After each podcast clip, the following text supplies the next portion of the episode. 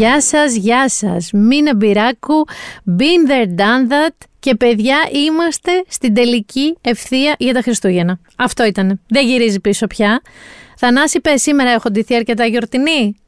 Ε, έχω φορέσει, παιδιά, ένα χρυσό πουκάμισο που δεν το έχω υπολογίσει καθόλου σωστά, διότι παρατήρησα αφού έφυγα από το σπίτι και αφού κοίταξα τη γάτα μου, γιατί συνήθως εγώ, ναι, είμαι τρελή και χαιρετάω τις γάτες μου πριν φύγω από το σπίτι, ότι η σκούρα μας, η πίξη, η μαύρη, είχε λίγη χρυσόσκονη πάνω της. Δεν έδωσα σημασία, λοιπόν, έφυγα από το σπίτι και παρατήρησα αφού ήρθα στο γραφείο ότι όλο μου το αυτοκίνητο, όλα μου τα άλλα ρούχα, όλο μου το γραφείο και κυρίως το δέρμα μου έχουν πάνω χρυσό γκλίτερ, το οποίο δεν νομίζω ότι θα φύγει όσο εύκολα ελπίζω. Που σημαίνει ότι εγώ για το επόμενο διβδόμαδο τριβδόμαδο θα λαμπυρίζω θέλω δεν θέλω, αλλά είμαι στο κλίμα των ημερών. Καταρχάς, στολίσατε. Είδα στα social ότι οι περισσότεροι στολίσατε. Και ξέρετε τι μου άρεσε πάρα πολύ που είδα? Ε, ότι η γενιά μας, και με τη γενιά μας εννοώ τους τριάντα, σαράντα, πενήντα, μαζεύεστε σε σπίτια με φίλους σας σαν τελετουργικό. Δεν κάνετε αυτό που κάναμε παλιά, μόνο η μαμά, μπαμπάς, ξέρω εγώ, παιδιά, φτιάχναμε εκεί το δέντρο, βάζαμε τα αστέρια στην κορφή. Όχι, μαζεύεστε παρέες, βγάζετε εκεί τσίμπι τσίμπι και κρασάκια και σιγά σιγά όλοι βάζετε ένα στολίδι, διαφωνεί ο βασικός ιδιοκτήτης του δέντρου με τα στολίδια που βάζετε, Νάνση για σένα λέω, και μετά κάπως κάτι γίνεται, το δέντρο γίνεται, τα Χριστούγεννα έρχονται και οι παρέες γιορτάζουν. Εμάς δυστυχώς φέτος δεν μας έκατσε, παιδιά. Εμείς στολίζουμε το δέντρο της Νάνσης. Ο Άρης κλέβει ένα στολίδι πάντα που είναι μια λεπού. Φέτος λοιπόν κάπως δεν κάτσαν οι ημερομηνίες και η αλήθεια είναι ότι μου έχει λείψει. Έπειτα θέλω να σας πω ότι σαν νωρίς δεν έχετε ανάψει τα τζάκια. Έχετε καταλάβει ότι έχουμε δεκαέξι βαθμούς το βράδυ. Τι το φουντώνετε το τζάκι, ρε παιδιά? Ρώτησα ένα φίλο μου, ο οποίος ανέβαζε φωτογραφίες στο Instagram, τζάκι, τζάκι, τζάκι, τζάκι. Του λέω, ρε, εσύ τι το κάνεις το τζάκι, πού μένεις πια? Μπελόκηπος μένει εντωμεταξύ. Μου λέει, εσύ το κάνω για το εφέ, μου λέει, έτσι, για το κλίμα, για τη φάση. Του λέω, για τη φάση όμως η ασθηματική, όπως είμαι εγώ, δεν περνάμε καλά. Οπότε λίγο chill, γιατί πραγματικά από όσο άκουσα τους μετεωρολόγους, ο καιρός δεν θα σας δώσει ευκαιρία ουσιαστική να ανάψετε το τζάκι για να ζεσταθείτε. Ε, κρατήστε το εκεί για παραμονή, μην το φουντώνετε από τώρα, δεν υπάρχει λόγος. Αυτό όμως που έχουμε όλοι ανεξαιρέτως ξεκινήσει να κάνουμε, τι είναι?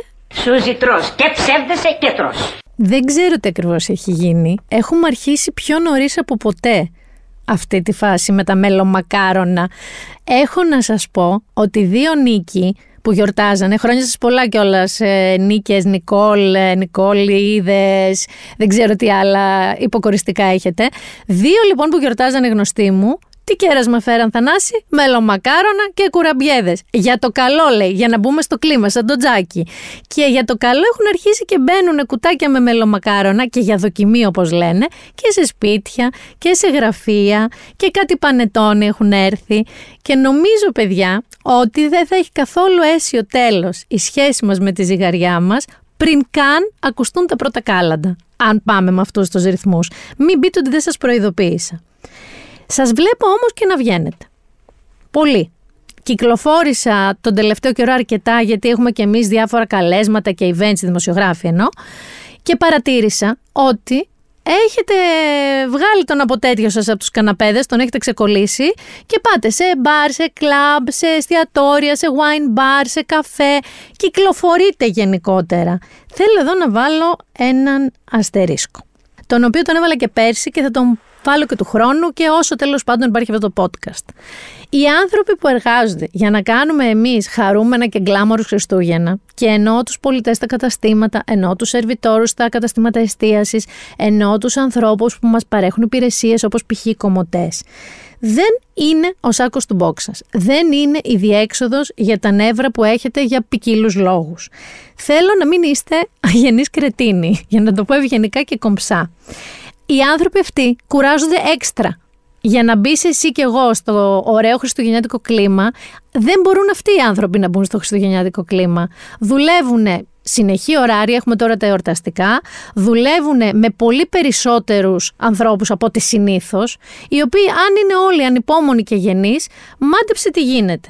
Οπότε θέλω να είστε πάρα πάρα πολύ ευγενικοί και στο βαθμό που μπορείτε να αφήνετε και ένα πολύ καλό tip αυτές τις μέρες σε αυτούς τους ανθρώπους. Και κυρίως στις εξόδους σας, σε μπαρ και τέτοια εννοώ, θέλω να μην είστε αυτοί οι οποίοι λένε «Ρε, ξέρεις ποια είμαι εγώ, πως με λένε τη σκούφια μου από που κρατάει. Ρε, ξέρεις ποια είμαι εγώ, που να σου εξηγώ». Εύχομαι ειλικρινά κανένας ακροατής αυτού του podcast να μην είναι τέτοιος τύπος.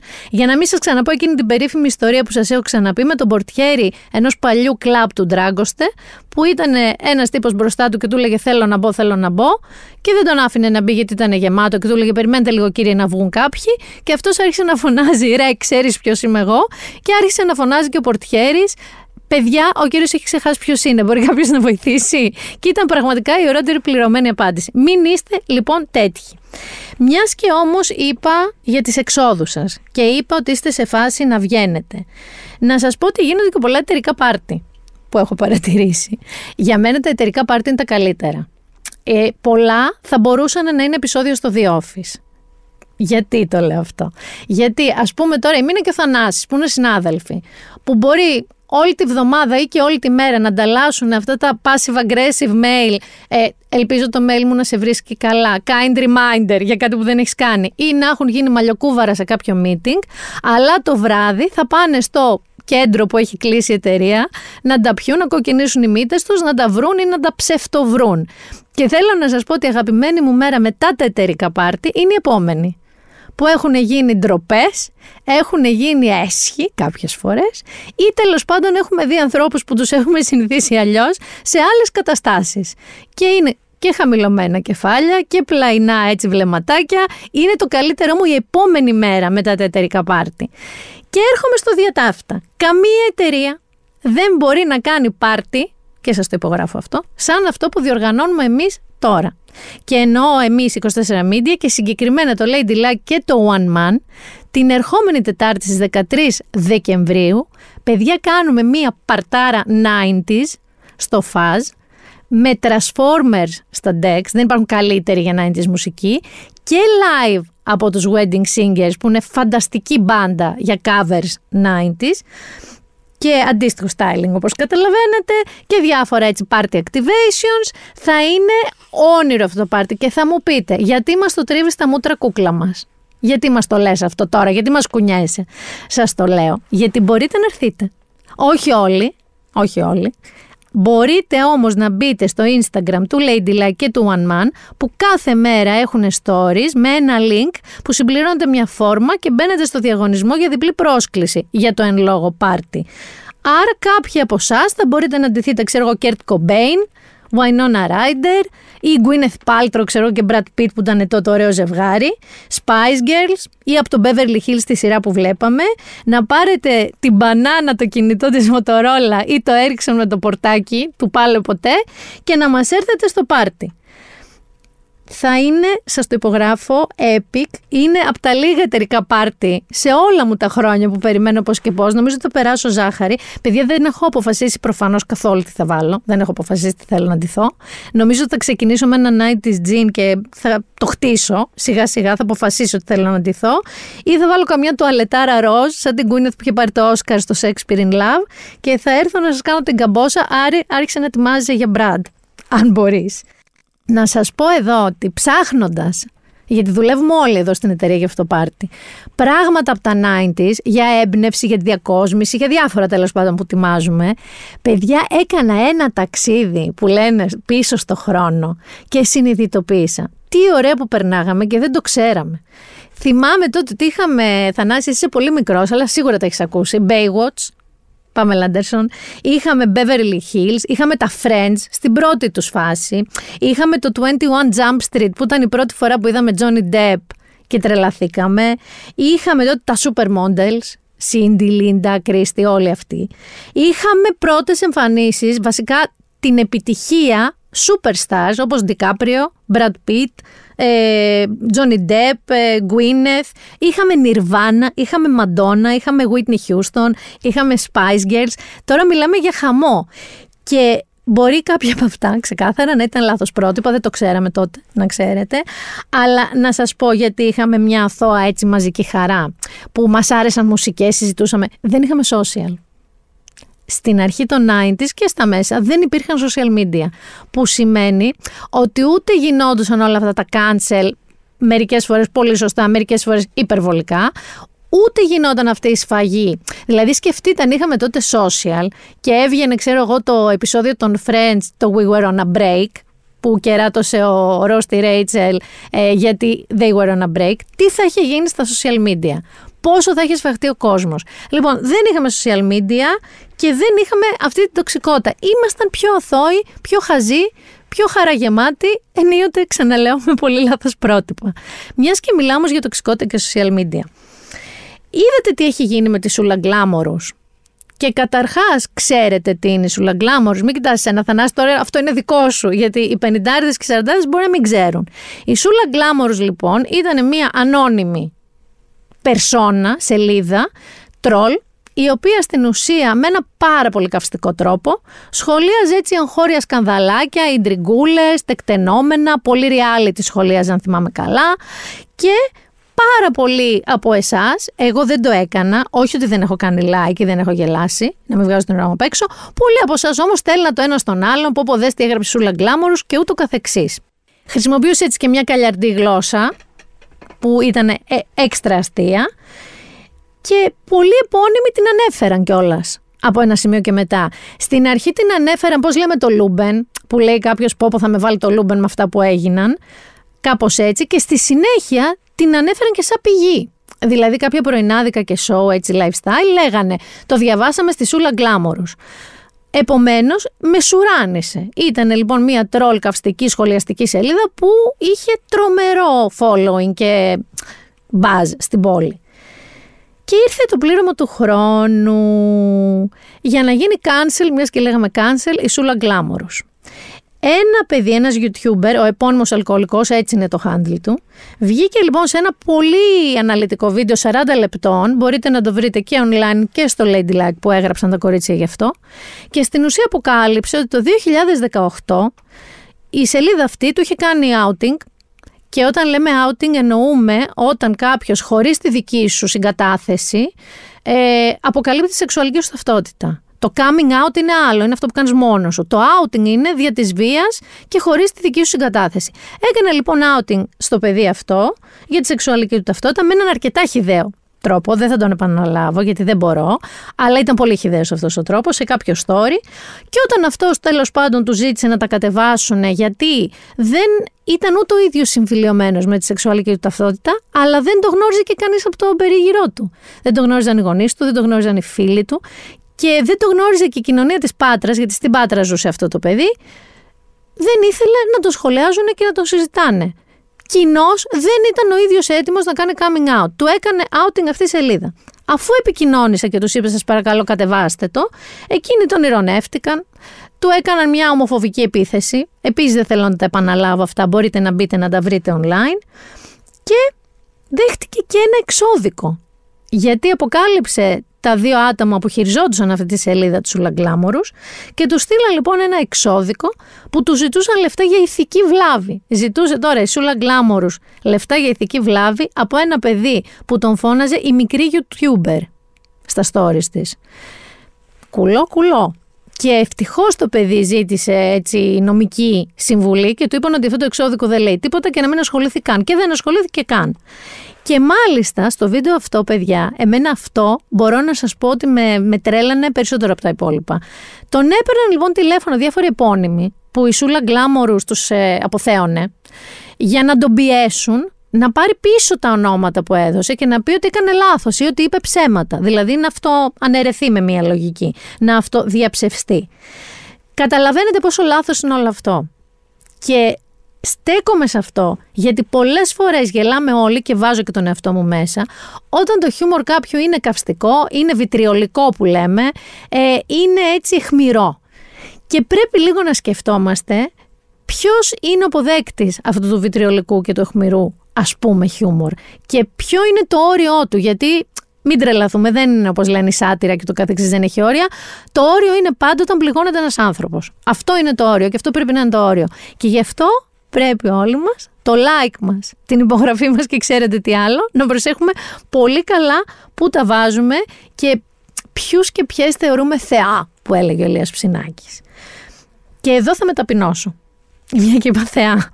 Γιατί θυμάστε ότι στο προηγούμενο επεισόδιο έλεγα ότι I don't get Taylor Swift. Δεν καταλαβαίνω τη Swifties, δεν καταλαβαίνω τη Swiftmania, δεν καταλαβαίνω όλη αυτή τη φάση. Και επειδή εγώ δεν καταλαβαίνω και μπράβο μου και τοποθετούμε, το περιοδικό Time την κατάλαβε μάλλον τη φάση της και την έχρισε πρόσωπο της χρονιάς, Person of the Year.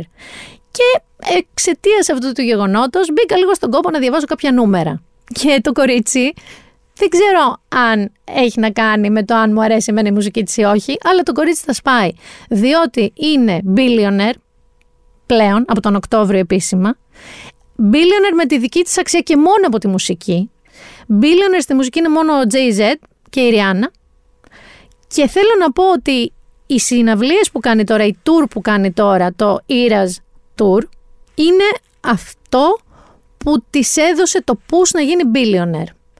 Το κορίτσι λοιπόν αυτό, εκτός από billionaire, και δεν έχει τελειώσει αυτή η συναυλία, αυτή η tour, θα έρθει και Ευρώπη και Ασία, που σημαίνει ότι θα βγάλει πολύ περισσότερα λεφτά ακόμα. Είναι και πέμπτο στη λίστα με τις πιο ισχυρές γυναίκες που βγάζει κάθε χρόνο το Forbes. Όλες από πάνω της είναι σι ι ο τεράστιων εταιριών, είναι η Κριστίν Λαγκάρντ για να καταλάβετε, είναι η Μελώνη, πολιτική, και η Taylor Swift. Και αν με ρωτάτε εμένα, σε επίπεδο επιδραστικότητας στον κόσμο, η Taylor Swift είναι νούμερο ένα σε σχέση με όλες τις από πάνω της.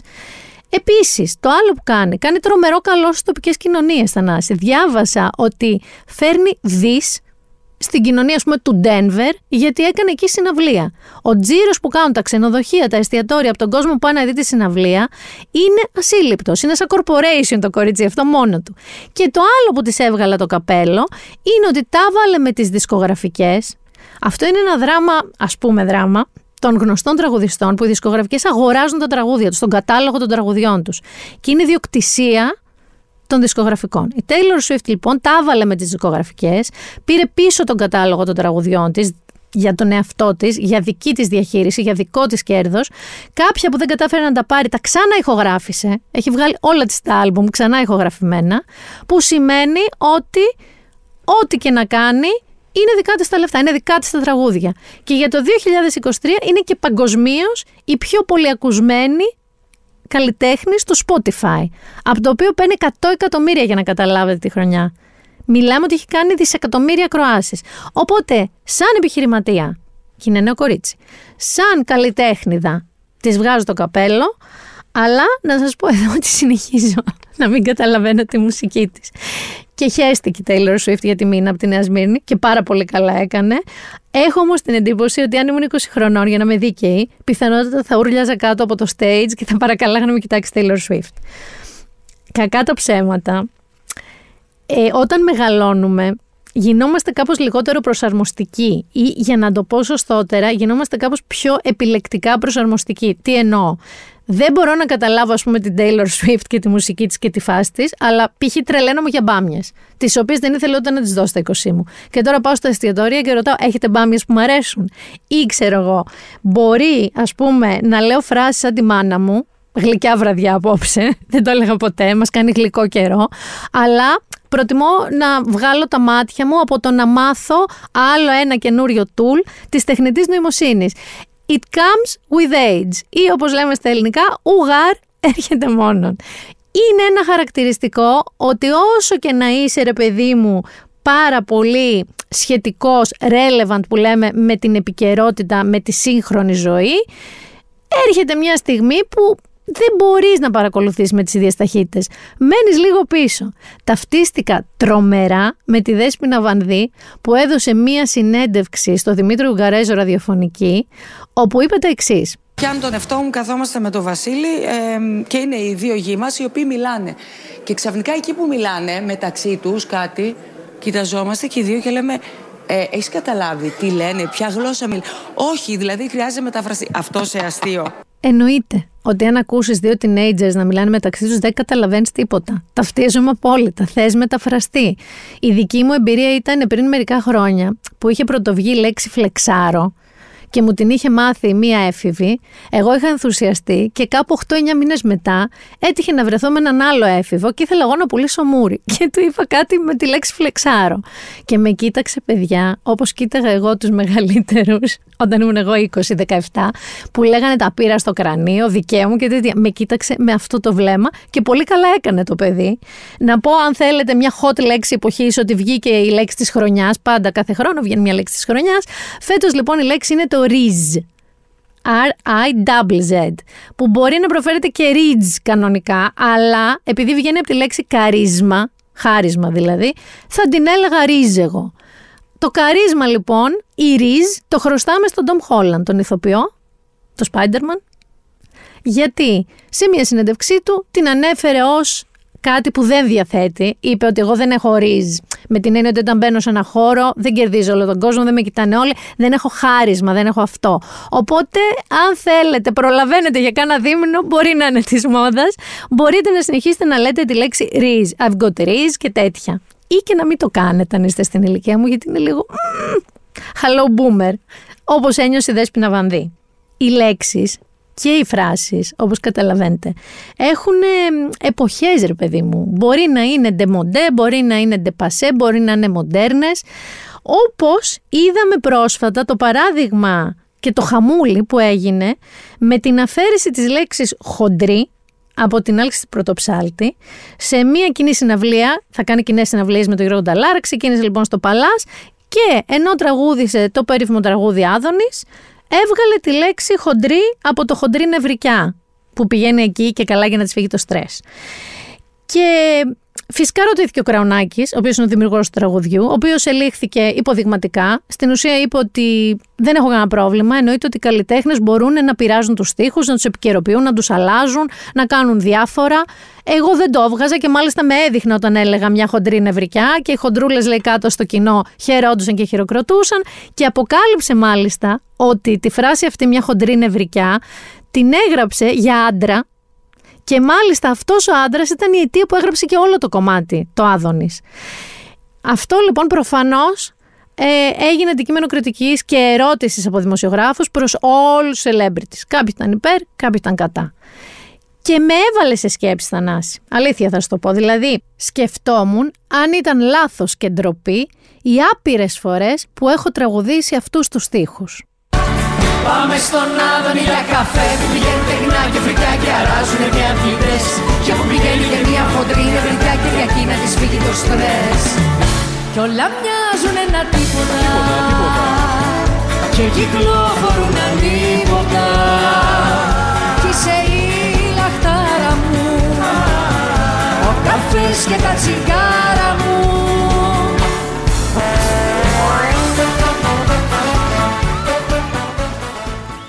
Με κάλυψε τρομερά ένα κείμενο της Ζωής Δημητρίου στο Ladylike, το οποίο έχει τίτλο «Αν σε προσβάλλει η λέξη χοντρή, μάλλον τη θεωρείς συνώνυμο της άσχημης». Και έχει απόλυτο δίκιο. Γιατί η λέξη χοντρός, όπως και η λέξη αδύνατος, είναι ένας επιθετικός προσδιορισμός που περιγράφει ένα σώμα. Το πρόβλημα είναι οι συνδηλώσεις ή όπως λέμε στα αγγλικά το connotation.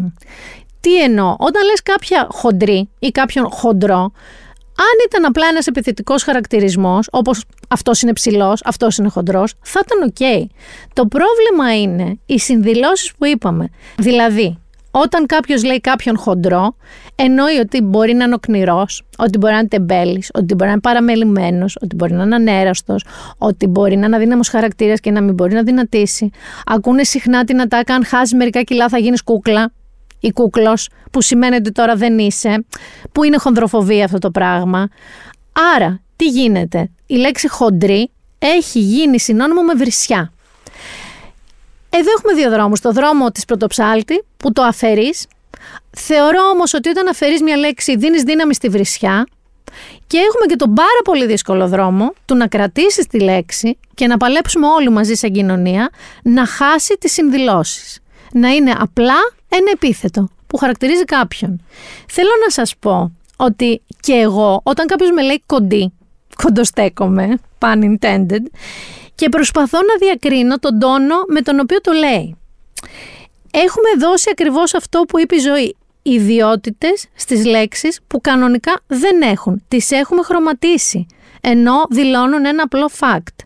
Δηλαδή, το κοντή σημαίνει απλά κοντή, με χαμηλό ύψος, ή μου το λέει κάποιος και εννοεί ότι γενετικά δεν είμαι ευνοημένη, για να το πω κομψά, ότι είμαι μικρή, ότι δεν έχω βαρύτητα, ότι κάτι μου λείπει, ότι δεν είμαι όπως ορίζουν τα σύγχρονα πρότυπα ομορφιάς. Το τραγούδι, για να καταλάβετε τι εννοώ, θα μπορούσε να λέει μια κοντή νευρικιά. Και αυτό μπορεί να το βγάζανε. Ίσως λίγο λιγότερο από το χοντρί, αλλά επίσης έχει ένα tone of voice που λέμε. Έχει ένα πρόσημο. Και για μένα, με ρωτάτε, και το νευρικά είναι προβληματικό για μια γυναίκα. Γιατί δεν ξέραμε ότι το έχει γράψει άντρα ο Σταμάτης Κρανονάκης. Υποτίθεται ότι μιλάει για μια γυναίκα. Χοντρή νευρικά. Και το νευρικά θα μπορούσε κάποιος να πει ότι είναι στερεοτυπικό για μια γυναίκα που, ξέρω εγώ, ανεβάζει τον τόνο της φωνής της και τη λένε νευρικά. Οπότε, τι εννοώ. Εννοώ ότι σε κάποια πράγματα πρέπει να είμαστε κάθετοι και να τα αποδοκιμάσουμε, όπως το περίφημο τραγούδι του Ζαμπέτα. Δεν ξέρω αν το έχεις ακούσει ποτέ, Θανάση. Ο σκύλος, ο μαύρος, ο αράπης, ο ταμ-ταμ-ταμ. Ωραία. Γιατί εκεί τι θα πούνε. Ο σκύλος, ο έγχρωμος, ο αφροαμερικανός, ο ταμ-ταμ-ταμ. Το νόημα είναι το ίδιο. Αυτό λοιπόν, ναι, εκλείπει. Αυτό δεν μπορούμε να είμαστε περήφανοι να το τραγουδάμε το δύο χιλιάδες είκοσι τρία.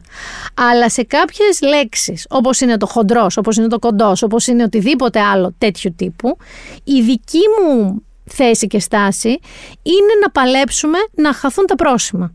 Να χαθούν δηλαδή οι συνδηλώσεις και να μην αφαιρέσουμε τις λέξεις. Γιατί αν αφαιρέσουμε τις λέξεις, κερδίζει η βρισιά που χαρακτηρίζει αυτές τις λέξεις, ενώ δεν θα έπρεπε. Και να σας πω και τι άλλο με έχει κουράσει λίγο πολύ. Οι εξοραϊσμοί, δηλαδή, λέω εγώ, ας πούμε. Παιδιά, επειδή είμαι κοντή, παράδειγμα, αυτό το ρούχο δεν θα μου κάνει. Θα πρέπει να κόψω να κοντίνω το μισό. Πετάγεται κάποιος. Ε, ναι, αλλά τα ακριβά αρώματα μπαίνουν σε μικρό μπουκάλι. Φίλα μου, δεν χρειάζεται να μου το πεις. Είμαι απλά κοντή. Δεν είμαι ούτε άρωμα ούτε μπουκάλι.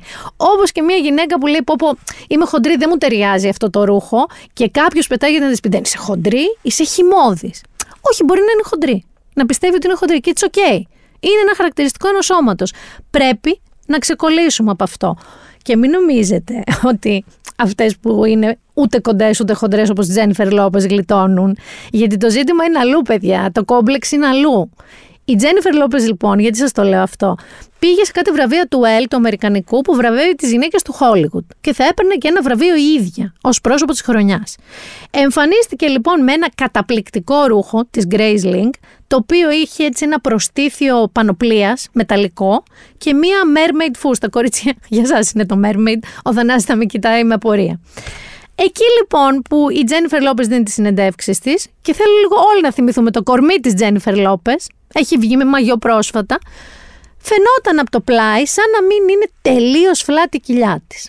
Και σε ένα ακριβώς επόμενο βιντεάκι που μιλούσε έτσι κοντινό το πρόσωπό της, φαινόταν να έχει ρητίδες στο πρόσωπο, Θανάση, στα πενήντα τέσσερα της, η Τζένιφερ Λόπες με αυτό το σώμα.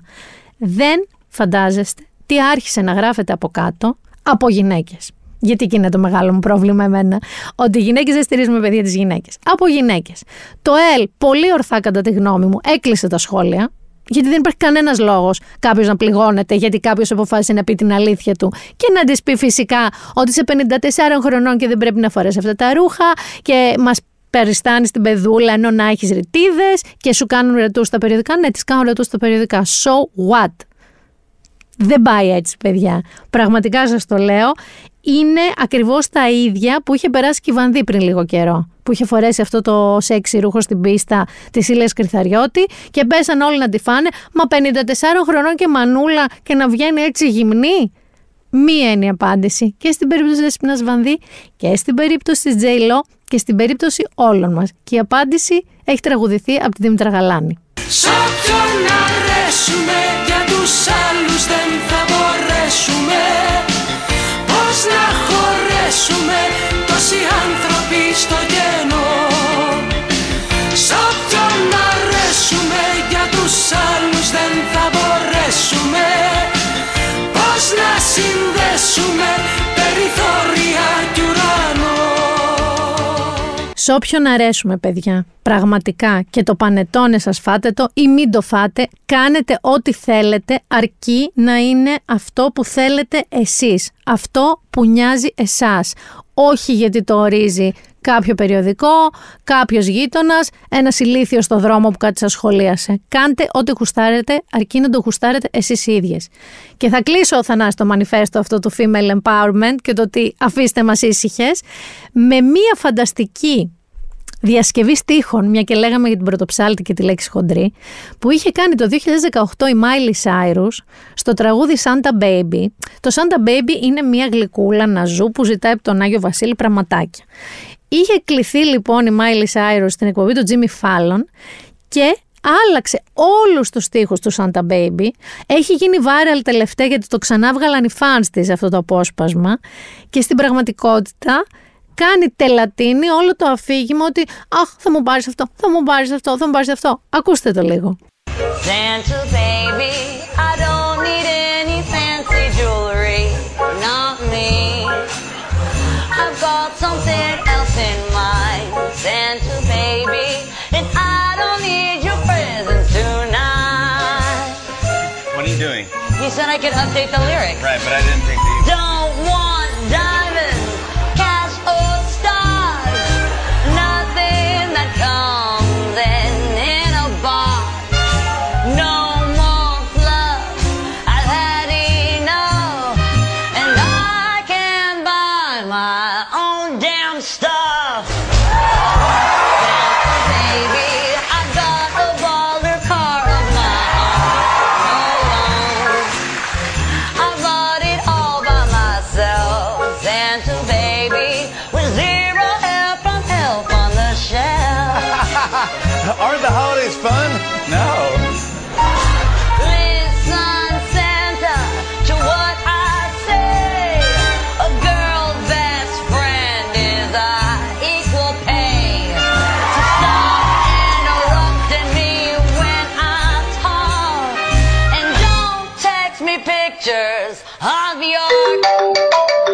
Equal pay. Equal pay ζητάει το μαϊλάκι. Και πολλά χρόνια μετά βέβαια τραγούδισε και τον ύμνο I can uh, buy myself flowers, που σημαίνει ότι δεν έχουμε ανάγκη την αναγνώριση, την επιβράβευση και το πατ-πατ, υλικό ή μη, στην πλάτη από κάποιο αγόρι. Χωρίς αυτό σε καμία περίπτωση, αγόρια, να σημαίνει ότι είμαστε πολεμικές εναντίον σας. Απλά ρε γαμώτο, μια ισότητα, ειδικά σε αυτό που είπε η Μάιλι, το equal pay, δηλαδή για την ίδια δουλειά ένας άντρας και μια γυναίκα να παίρνουν ακριβώς τα ίδια λεφτά, γιατί κανείς δεν είναι λιγότερο καλός από τον άλλο, απλά και μόνο βάσει φύλου. Ωραία θα ήταν. Θανάση, μιας και είμαστε Αμερική, μείναμε πολύ Αμερική με την Taylor, με τη J. Lo, με τη Miley. Δεν πάμε και μια ξενιτιά. Το ψωμί της ξενιτιάς είναι πικρό, το νερό της θολό και το στρώμα σκληρό. Παιδιά, καταρχάς, πριν πάμε ακριβώς στην ξενιτιά, ε, το Spotify έκανε αυτόν τον περίφημο απολογισμό που κάνει της χρονιάς, το wrap-up. Το βλέπω σε όλες σας τα stories. Τι ακούσατε, τι δεν ακούσατε. Αλλά δεν θα διαμαρτυρηθώ και ούτε θα το κρίνω γιατί με συμφέρει. Γιατί μου στείλατε πάρα πάρα πάρα πολύ ότι ήμουνα το top podcast σας ή ένα από τα πέντε top podcasts σας. Ε, συνήθως είμαι παρέα και με τον Άρη Δημοκίδη, που πολύ μου αρέσει ο Άρης Δημοκίδης, οπότε χαίρομαι γι' αυτό. Και με τον Ζωσιμάρ. Άντε, καλός είναι και ο Θέμης. Δεν ξέρω πώς ακούτε και εμένα και τον Ζωσιμάρ. Οκ, okay, το ακούω. Και θέλω αλήθεια να σας ευχαριστήσω πάρα πολύ θερμά. Να ξέρετε ότι δεν το θεωρώ καθόλου δεδομένο. Δεν έρχομαι εδώ μέσα και λέω «Α, θα μ' ακούσουνε». Έχω κάθε φορά, σε κάθε επεισόδιο, άγχος για το αν αυτά που σας λέω είναι ενδιαφέροντα, για το αν συμφωνείτε, για το αν διαφωνείτε. Γι' αυτό και χαίρομαι πάρα πολύ όταν κάνετε comments στο Instagram, στο Facebook, στο Spotify ή μου στέλνετε μηνύματα προσωπικά. Αλήθεια, σας ευχαριστώ πολύ και θέλω να συνεχίσετε να επικοινωνείτε μαζί μου, είτε λέγοντάς μου για τη ζωή σας, που πολύ το αγαπάω, είτε σχολιάζοντας κάτι που είπα και συμφωνείτε ή διαφωνείτε.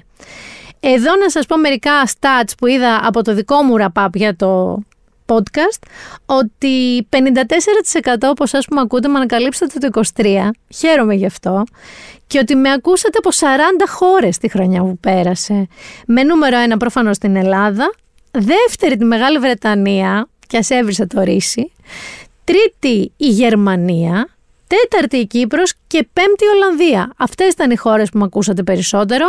Τι κάνετε και η Γαλλία, η Ιταλία, κοιμάστε? Πρέπει να πάρετε κεφάλι του χρόνου. Θέλω να πάρουμε κεφάλι και η Γαλλία, η Ιταλία. Μοιραστήκατε με φίλους σας τα επεισόδια είτε σε WhatsApp είτε σε Facebook. Αυτό δεν ξέρω πώς το βλέπει, να ξέρεις το. Δεν μου αρέσει που το βλέπει το Spotify ακριβώς τι έχεις κάνει και που τα έχεις στείλει. Πληθύνατε σαν ακροατές και ελπίζω να γίνουμε του χρόνου ακόμα πιο πολύ. Στην ξενιτιά μας λοιπόν, και μια και λόγω ξενιτιά μας, θέλω να μου στείλετε πάρα πολλές ξενιτιές μέχρι το τέλος της χρονιάς. Όλες τις ξενιτιές που μπορείτε θέλω να μου στείλετε. Άννα μου, εκεί στα βορειοδυτικά σύνορα της Ιταλίας με Γαλλία, πρώτον, είσαι τέλεια που με έχεις συνδυάσει με την αναμονή ενός ωραίου Σαββατοκυριακού. Με αντιμετωπίζεις σε μια λογική Thank God It's Friday και μ' αρέσει πολύ αυτή η συνδήλωση λοιπόν. Και είσαι είδωλο που έχεις λίστα βιβλίων προς αγορά με ειδική ενότητα μήνα. Γιατί βάζει εκεί τα βιβλία που ακούει να προτείνουμε στο podcast και τα αγοράζει. Φιλή στην Κάση, μια και είπα για βιβλία, που ευχαριστεί για το Tom Lake της Ann Patchett και μου λέει ότι βρήκε το είδος ακριβώς των βιβλίων που της αρέσουν, που είναι με μεγάλες αλήθειες της ζωής, αλλά πολύ ευανάγνωστα. Η Ann Patchett, να ξέρετε, που είχε γράψει και το Dutch House, το έχουμε προτείνει από εδώ, ε, είναι στα πολύ πάνω της. Είναι εξαιρετική συγγραφέας. Και φυσικά, Κάση μου, θα φροντίσω να έχω τέτοιου τύπου βιβλία, αν και εφόσον βέβαια βγαίνουν και γράφονται. Συνεχίζω. Φιλή στη φίλη Χιώτισσα Δέσποινα, η οποία μόλις γύρισε και μας άκουσε εκεί από Βερολίνο που πήγε Θανάση και αυτή να δει τη Μαντόνα, τρίτη φορά στη ζωή της, και τη θεωρεί είδωλο γιατί, γιατί τη θεωρεί σύμβολο δύναμης που τα καταφέρνει τόσα χρόνια. Και μου λέει η Δέσποινα, μου θυμίζει μάλλον γιατί μου έχει ξαναστείλει, ότι αγχώνεται καμιά φορά για το πώς θα τα βγάλει πέρα, διότι έχει τρία παιδιά, full time δουλειά και έχει ξεκινήσει και μεταπτυχιακό. Δέσποινα, η Μαντόνα πρέπει να κοιτάει εσένα και να παίρνει δύναμη και όχι εσύ τη Μαντόνα. Και όλα αυτά και αυτή στα πενήντα something της.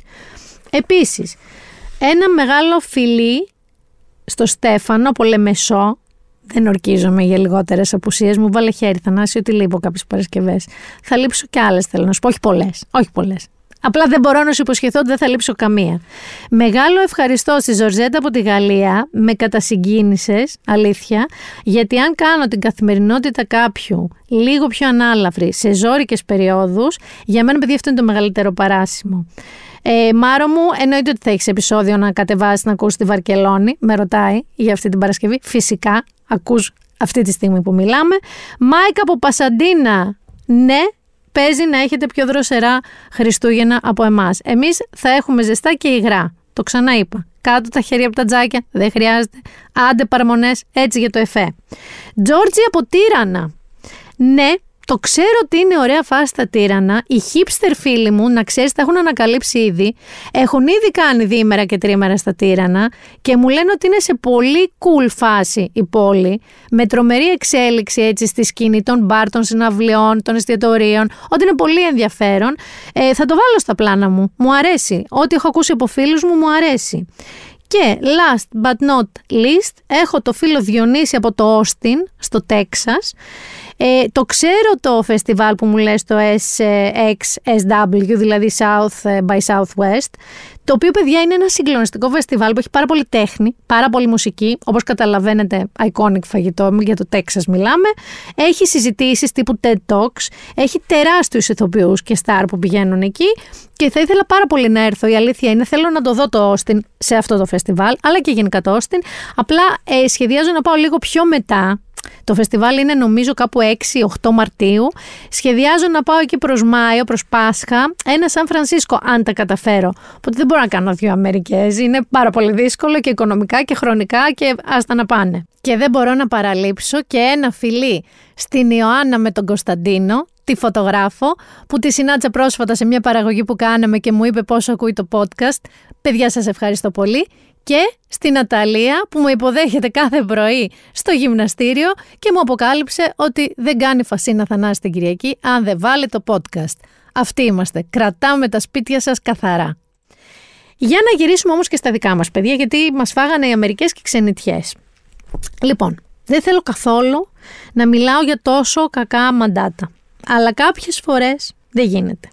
Γιατί αυτά τα κακά μαντάτα που θα συζητήσουμε σήμερα είναι πολύ ενδεικτικά της χώρας και της κοινωνίας που ζούμε. Και αυτά τα περιστατικά που θα θίξω και θέλω να συζητήσουμε, στείλτε μου τις απόψεις σας. Ε, παιδιά μου έχουν κολλήσει στο κεφάλι σαν τσίχλα, δεν μπορώ να τα βγάλω από το κεφάλι μου και για κάποιο όχι περίεργο λόγο συνδέονται. Θα ξεκινήσω από τη γυναικοκτονία στη Σαλαμίνα, όπου ένας εβδομήντα ενός χρονών σκότωσε με καραμπίνα τη σύντροφό του, μια σαράντα τρία χρονών γυναίκα. Η γυναίκα αυτή θεωρητικά λοιπόν έκανε τα πάντα σωστά. Καταρχάς την κακοποιούσε πάρα πολύ καιρό και μαντέψτε, κανείς από τη γειτονιά δεν μίλησε ποτέ, δεν παρενέβη ποτέ, δεν πήρε ποτέ την αστυνομία. Να σας πω ότι αυτό πια το έχω δεχτεί για την ελληνική κοινωνία. Και ξέρουμε όλοι ότι μπορείς να κάνεις ένα ανώνυμο τηλεφώνημα. Δεν χρειάζεται να μπλέξεις, δεν θα ξέρει, ας πούμε, αν τον φοβάσαι ποιος τον έδωσε. Μπορείς να σηκώσεις το τηλέφωνο, να πάρεις την αστυνομία και να πεις: αυτή τη στιγμή που μιλάμε, μία γυναίκα κακοποιείται στο δίπλα σπίτι. Σας παρακαλώ να παρέμβετε. Δεν το έκανε κανείς. Το έκανε η ίδια λοιπόν. Έκανε αυτό που λέμε, γιατί δεν φεύγει, έφυγε από το σπίτι. Όταν ξυλοφόρτωσε για χιλιοστή φορά την ίδια και τον δεκαπεντάχρονο με ειδικές ανάγκες γιο της και πήγε στη μάνα της.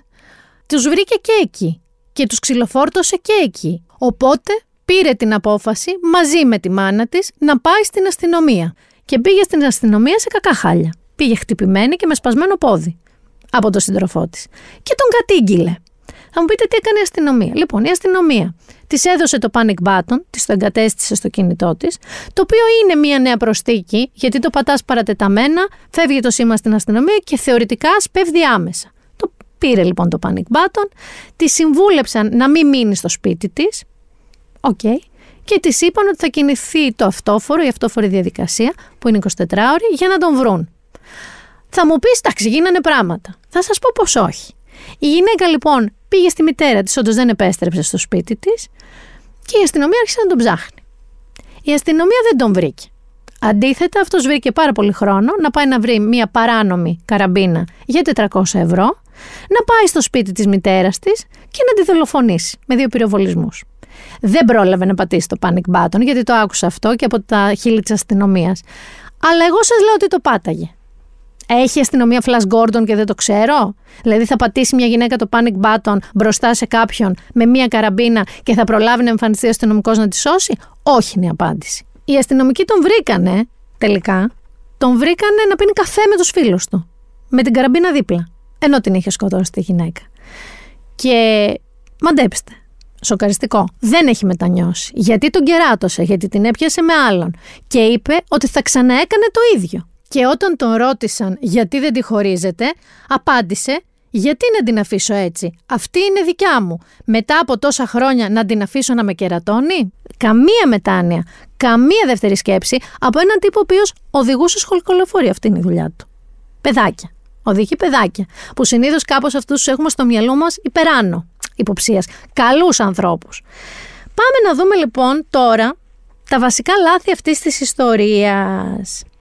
Έρχεται η γυναίκα και σου λέει ότι έχει κακοποιηθεί και το βλέπεις ότι έχει κακοποιηθεί. Και της δίνεις ένα panic button. Και της λες να μην μείνει σπίτι. Και πάει στη μάνα της.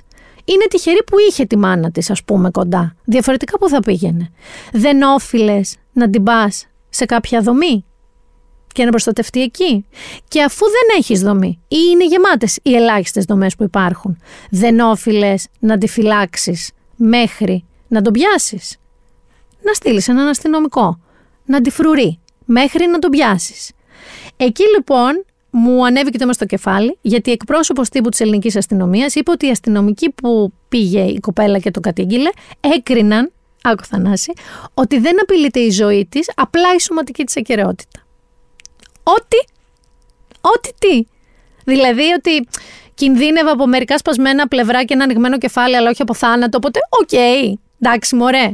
Αλήθεια τώρα. Δηλαδή το ότι κινδύνευε η σωματική της ακεραιότητα και ήρθε και σας το είπε. Δεν μέτρησε τίποτα. Ήταν αρκετό να της δώσετε το panic button και να της πείτε να μην πάει σπίτι της. Λοιπόν, το panic button δεν θα το αποδομήσω, όπως δεν αποδομώ και το εκατόν δώδεκα που κατά καιρούς το έχουμε συζητήσει. Είναι κάτι. Αλλά είναι ένα κερασάκι σε μία τούρτα που δεν υπάρχει. Δεν υπάρχει τούρτα, έχουμε μόνο το κερασάκι. Η τούρτα λοιπόν είναι δομές πάρα πολλές κρατικές δομές για να προστατεύονται οι γυναίκες οι οποίες έχουν κακοποιηθεί ή κακοποιούνται, στις οποίες δομές θα πρέπει να τους παρέχεται ψυχολογική υποστήριξη και νομική υποστήριξη και συμβουλή, να βρουν μια άκρη. Και για όνομα του Θεού έχουμε πια και Υπουργείο Οικογένειας, δηλαδή ας το φροντίσει κάποιος αυτό. Και για να τελειώνουμε και με αυτή την καραμέλα, θεωρώ ότι πρέπει να κατοχυρωθεί νομικά ο όρος γυναικοκτονία. Και θέλω και να σταματήσετε να τσινάτε. Να σας εξηγήσω τη σκέψη μου. Καταρχάς λέμε πατροκτονία, λέμε μητροκτονία, λέμε παιδοκτονία. Ποιο είναι το πρόβλημά σας να πούμε γυναικοκτονία? Θεωρείτε ότι είναι επιθετικό προς τους άντρες? Θεωρείτε ότι είναι ευνοϊκή μεταχείριση ή μειωτική μεταχείριση, σύμφωνα με κάποιους από εσάς, προς τις γυναίκες? Να σας το κάνω λίγο λιανά. Ο λόγος που χρησιμοποιούμε αυτούς τους όρους είναι γιατί η σχέση θήτη και θύματος συνήθως είναι καθοριστικό στοιχείο μιας δολοφονίας, μιας εγκληματικής πράξης. Την ορίζει. Επομένως, όταν ορίσεις τη γυναικοκτονία νομικά, δίνεις στο δικαστή ένα πολύ δυνατό όπλο για να ερμηνεύει τον νόμο. Γιατί, παιδιά, ο δικαστής αυτό κάνει, ερμηνεύει τον νόμο. Δεν έχει λοιπόν ξεκάθαρο νόμο. Μπορεί ο άλλος να πει ήμουν εμβρασμό ψυχής. Όχι, αν το έχεις ορίσει σε γυναικοκτονία και ο νομοθέτης δώσει συγκεκριμένες ποινές, συγκεκριμένες συνθήκες και πλαίσια και οριστεί ως γυναικοκτονία, που στην ουσία τι κάνει, ρε παιδιά? Αναγνωρίζει μία κατάσταση, μία πραγματικότητα επαναλαμβανόμενη. Είναι επαναλαμβανόμενη. Έχω χάσει το μέτρημα ποια είναι αυτή η γυναίκα που σκοτώθηκε από τον σύντροφό της για φέτος. Έχω χάσει τον αριθμό. Δεν ξέρω ποιος αριθμός ήταν αυτή η γυναίκα. Επομένως, δεν υπάρχει κανένας λόγος να κοντράρουμε την έννοια της γυναικοκτονίας και την νομική κατοχυρωσή της, γιατί απλά θα διευκολύνει μια κατάσταση, αναγνωρίζοντάς την. Και πάμε και στο πιο ανατριχιαστικό της εβδομάδας. Μιλάω βέβαια για την ασύλληπτη, ανίποτη κακοποίηση και δολοφονία του Όλιβερ, αυτού του Χάσκι στην Αράχοβα. Είναι μια ιστορία που δεν αντέχω να διαβάζω τις λεπτομέρειες, δεν αντέχω να τις λέω, δεν πρόκειται να σας τις πω, και κανείς σχεδόν δεν αντέχει να τις αναπαράγει. Δηλαδή όλοι συζητάνε για τον Όλιβερ και κανείς δεν τολμάει να ξεστομίσει αυτά που συνέβησαν στον Όλιβερ. Κάποιος όμως τολμάει να το συγκαλύψει. Θέλω να ρωτήσω τι κάνετε εκεί στην Αράχοβα. Αλήθεια τώρα θέλω να ρωτήσω τι κάνετε. Δηλαδή δεν υπάρχει κανένας στην Αράχοβα, που είναι μια τόσιδα κοινωνία, μια μικρή κοινότητα. Δεν υπάρχει κανένας που έχει προσέξει έναν τύπο με αρκετή ψυχοπάθεια ώστε να διαπράξει αυτό το φρικτό πράγμα που διέπραξε εναντίον του Όλιβερ. Γιατί αποκλείεται να είναι η πρώτη φορά που κάνει κάτι. Θα έχει δώσει κάποια δείγματα. Και τον προστατεύεται. Με ποιο σκεπτικό? Δεν ήταν η κακιά η ώρα. Δεν ήταν η κακιά η ώρα. Ήταν ένα προμελετημένο φρικιαστικό έγκλημα. Επομένως, τι κάνετε? Λέτε ότι τον θέλετε ανάμεσά σας? Τον θέλετε δίπλα σας στο καφενείο? Τον θέλετε δίπλα στα παιδιά σας? Τον θέλετε κοντά στα ζώα σας? Για ποιο λόγο ακριβώς δεν μιλάτε? Και δεν θέλω και καθόλου να πιστέψω αυτά που κατά καιρούς διάβασα αυτές τις μέρες, ότι οι τοπικές αρχές, δηλαδή τα δημοτικά συμβούλια, ο δήμαρχος, η τοπική αστυνομία, κάπως κολυσιεργούν. Κάπως πάνε να το κάνουν αβαβά. Εγώ δεν θέλω να το πιστέψω. Γιατί αν συμβαίνει κάτι τέτοιο, όλο αυτό το hashtag που παίζει το Cancel Αράχοβα δεν θα είναι και πάρα πολύ άδικο.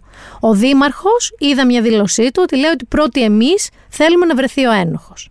Για να βρεθεί λοιπόν, παιδιά, ο ένοχος, ανοίξτε το ρημαδόστομά σας εκεί στην Αράχοβα. Γιατί κάποιος ξέρει. Κάποιοι ξέρουν. Δεν γίνεται να μην ξέρει κανείς. Δεν το δέχομαι. Και επειδή έχει μαλλιάσει η γλώσσα μου, να μια παλιά λέξη, Θανάση, που πιθανότατα το ακούσα από τη μάνα σου, ναι, να έχει μαλλιάσει η γλώσσα μου, να σας λέω για το συσχετισμό όσων κακοποιούν και δολοφονούν ζώα με αντίστοιχες πράξεις προς ανθρώπους, θέλω να σας πω ότι με έναν τρόπο ακριβώς τον ίδιο συνδέεται αυτό το περιστατικό με τη Σαλαμίνα.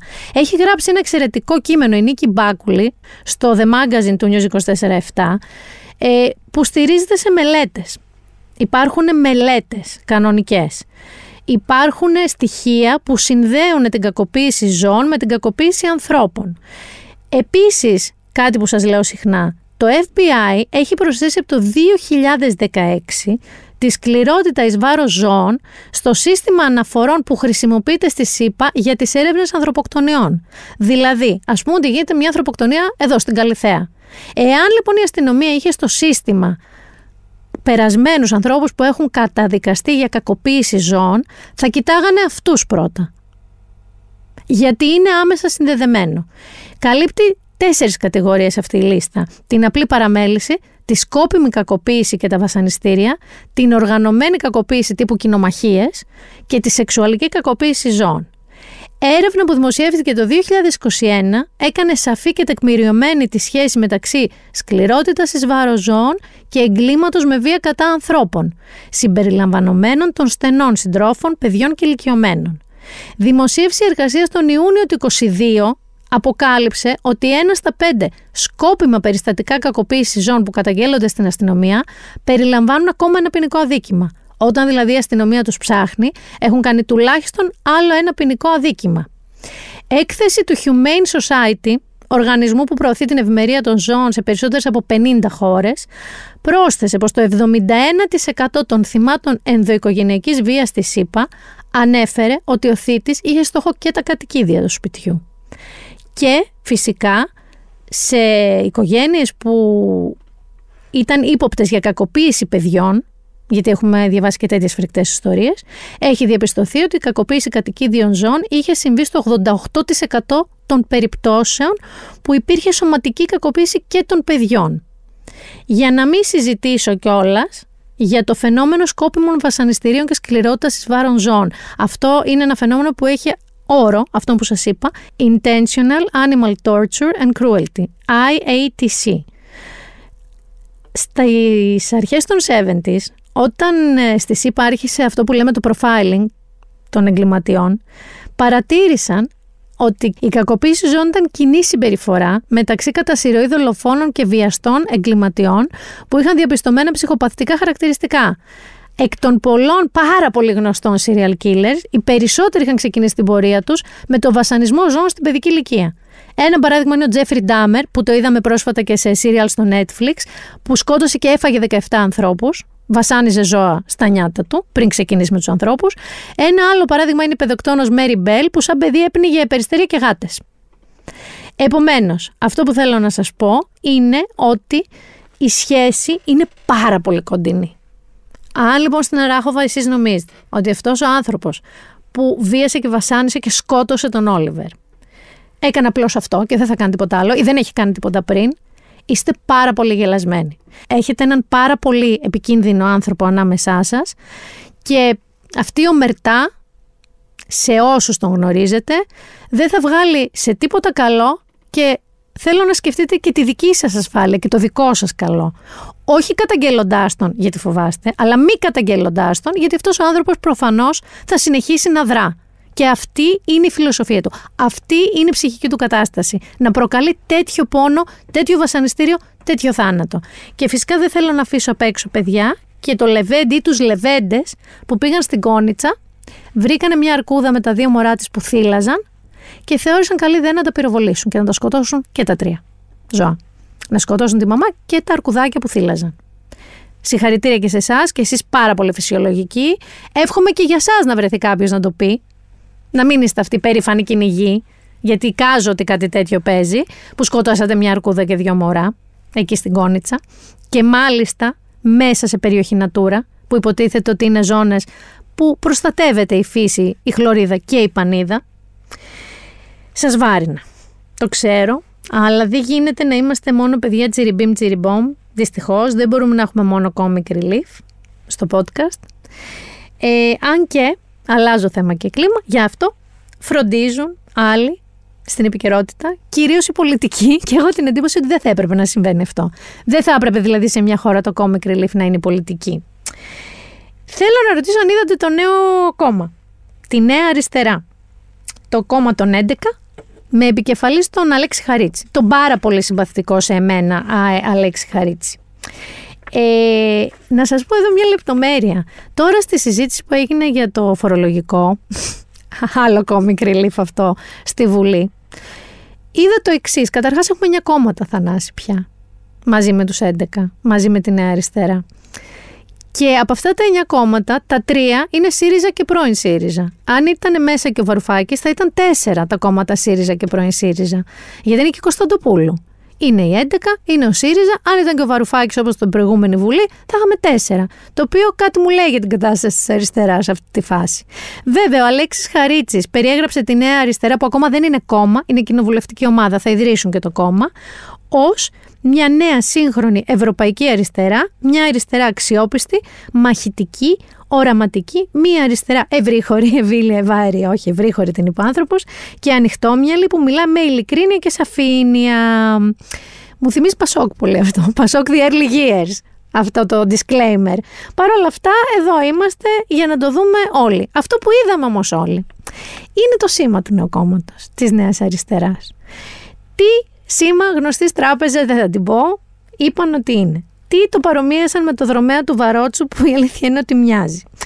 Τι είπαν ότι είναι ένας άνθρωπος που περπατάει με το πόδι προτεταμένο προς τα δεξιά, άρα δείχνει δεξιά, είναι αριστερά, ή ξέρω εγώ με μπαστούνι, πάλι προς τα δεξιά, ή, πώς δεν το πω κομψά, με μεγάλη πρίκα, αν καταλαβαίνετε τι εννοώ, που πάλι δείχνει προς τα δεξιά. Οι ίδιοι λένε, να σας πω τι λένε οι ίδιοι άνθρωποι, ότι είναι ένα βέλος που δείχνει αριστερά και έχει από πάνω και μία τελεία. Θυμάσαι κάτι viral που έχουν γίνει, ένα φόρεμα που μερικοί το βλέπανε ροζ και κάποιοι μαύρο ή κάτι αθλητικά? Λοιπόν, κάτι τέτοιο, παιδιά, μου θυμίζει εμένα το σήμα της νέας αριστεράς, και αν με ρωτάτε τη γνώμη μου, δεν είναι καλό, δεν είναι ούτε κακό. Είναι κάπως μεχ, ε, κάπως αδιάφορο. Απλό και... απλοϊκό θα έλεγα. Αντίθετα, αντίθετα, καθόλου απλό, μα καθόλου απλό δεν είναι πια το να διαλέξεις τιμολόγιο ρεύματος. Δεν ας έχεις πάρει, δεις τι γίνεται εκεί. Λοιπόν, μπλέξαμε και με χρώματα, μπλέξαμε με παντονιέρα. Έχουμε πορτοκαλί, πράσινο, κίτρινο και μπλε. Βέβαια. Και όχι, δεν είναι ερώτηση για το ποιο χρώμα σου πάει περισσότερο, όπως μου είπε μια φίλη μου, μου λέει να διαλέξω το χρώμα που μου πάει πιο πολύ. Όχι. Αγαπητοί μου, μην το κάνεις αυτό, μαράκι μου, μην το κάνεις. Πρέπει για να καταλήξεις λοιπόν στο σωστό χρώμα τιμολογίου, το Υπουργείο Ενέργειας μας τα έστειλε όλα αυτά και η Ρυθμιστική Επιτροπή Ενέργειας, κάνεις ένα quiz, Θανάση. Αλλά δεν θέλω να φανταστείς ένα fan quiz σαν αυτά που κάνουμε στο BuzzFeed, ποιος χαρακτήρας του Game of Thrones είσαι. Όχι, όχι, όχι. όχι. Ε, μιλάμε για quiz μαθηματικών, δεν ξέρω, εφαρμοσμένων. Είναι μαθηματικά που διδάσκουν στο πανεπιστήμιο, ε, είναι αυτά που αν καταφέρεις και λύσεις αυτές τις εξισώσεις που δίνουν, σε παίρνει μεν στα τηλέφωνο και σου λέει ελάτε, αξίζετε τον κόπο να έρθετε σε εμάς, χωρίς περαιτέρω τεστ. Τι να σας πω, ε, εγώ έχω καταλάβει, και θέλω τώρα να βάλετε πάρα πολλά εισαγωγικά σε αυτά που έχω καταλάβει, ότι το πράσινο τιμολόγιο είναι αυτό που έχουμε ως τώρα, το κοινό τιμολόγιο. Η διαφορά του με πριν είναι ότι από πρώτη του μήνα θα ξέρουμε τι θα μας χρεώσουν, ότι δεν μπορεί νομίζω να αλλάξει η τιμή της κιλοβατόρας, ούτε ξέρω τι λέω αυτή τη στιγμή, για έξι μήνες, και ότι αν αλλάξει τη σύμβασή σου δεν έχεις πέναλτι, δεν έχεις ποινή. Το σταθερό είναι το μπλε, που είναι το πιο ακριβό. Είναι το πιο ζώρικο και έχεις και ποινή αν αλλάξεις τη σύμβασή σου.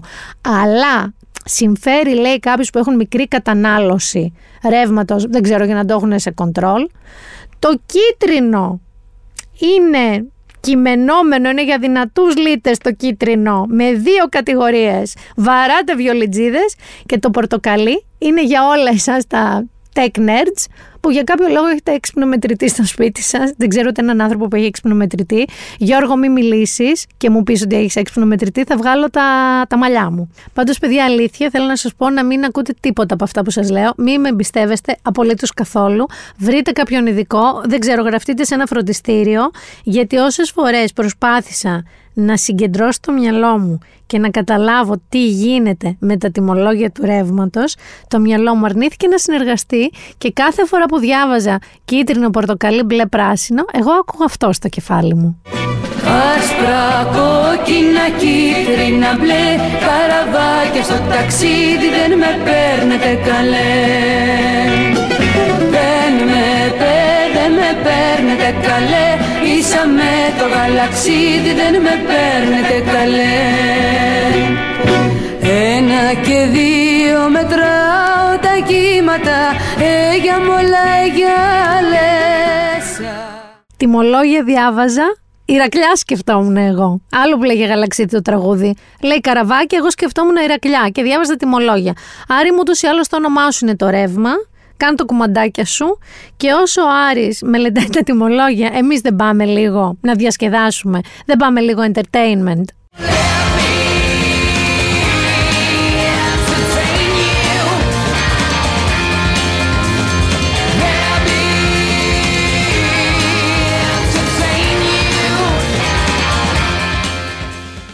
Καταρχάς θέλω γνώμες για τη Φόνισσα.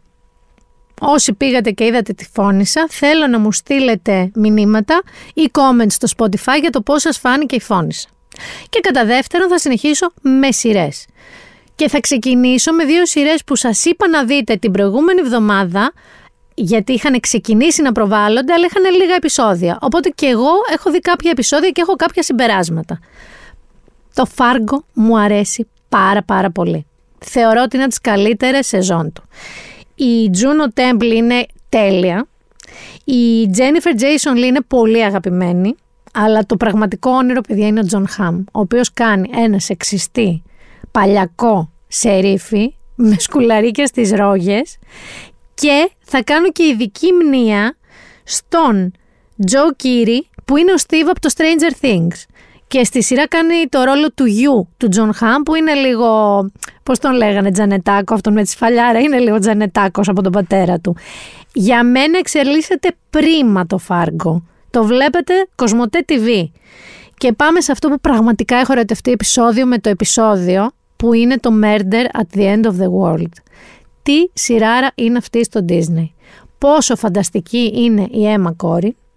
Καλά, και ο Clive Owen καλός είναι, αλλά η Emma Corrin είναι καταπληκτική. Και Θανάση, έχω ερωτευτεί, να ξέρεις, έχω ερωτευτεί έναν ηθοποιό, τον Χάρις Ντίκινσον, που θυμήθηκα μετά ότι έπαιζε και στο Τρίγωνο της θλίψης, που πήρε το Χρυσοφοίνικα στις Κάνες, που είχε γυριστεί στη Χιλιαδού, που ήταν το κρουαζιερόπλαιο με το πλούσιο ζευγάρι της influencer και το αγοριού τους. Αυτός ήταν το αγόρι της. Και θυμήθηκα επίσης ότι ο Χάρις Ντίκινσον μου είχε κάνει τρελή εντύπωση πριν αρκετά χρόνια, το δεκαέξι, το δεκαεπτά, στις νύχτες πρεμιέρας, που έπαιζε σε μια ταινία, το Beach Rats. Και ήταν έτσι μια πολύ προκλητική ταινία και έκανε έναν ασύλληπτο Φράνκι, τον έπαιζε ο Χάρις Ντίκινσον. Ο οποίος Χάρις Ντίκινσον στη σειρά έχει μάλετ, Θανάση, χέτη, αυτή την ξυρισμένη στα πλαϊνά μακρύ πίσω. Την οποία χέτη, το οποίο μάλετ το έχει και ο καλονός Τζέικο Μπελόρντι του Euphoria και της ταινίας Saltburn, που είναι επίσης τόπα αμφιλεγόμενη, υπερσεξουαλική, θα τα πούμε όταν έρθει η ώρα να προβληθεί, νομίζω στο Prime θα παίξει, και την οποία χέτη έχει και ο άλλος αγαπημένος μου και super hot, ο Πολ Μεσκάλ, ο οποίος έπαιζε στο Normal People, αν τον θυμάστε, και είναι style icon. Δεν ξέρω αν θέλω, αγόρια, να σας προτείνω να κάνετε μάλετ, γιατί η αλήθεια είναι ότι θέλει και αντίστοιχο styling.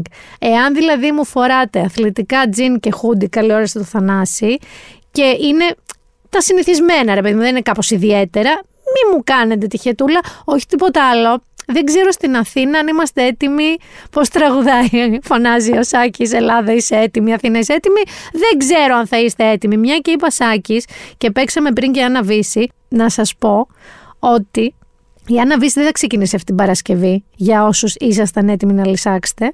Για κάποιες τεχνικές δυσκολίες, τεχνικούς λόγους, δεν κατάλαβα καλά ακριβώς γιατί, αλλά θα ξεκινήσει την άλλη Παρασκευή, δηλαδή στις δεκαπέντε Δεκεμβρίου. Κρατήστε το κι αυτό.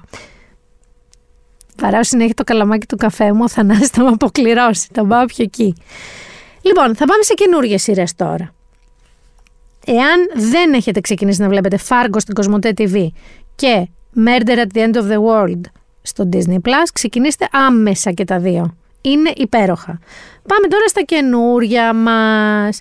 Θα ξεκινήσω με Netflix και θα ξεκινήσω με το Fisk, το οποίο, επειδή μου λέτε συνέχεια ότι σας λέω crime και τέτοια, αυτό είναι comedy. Για την ακρίβεια είναι dramedy. Κυρίως comedy όμως είναι.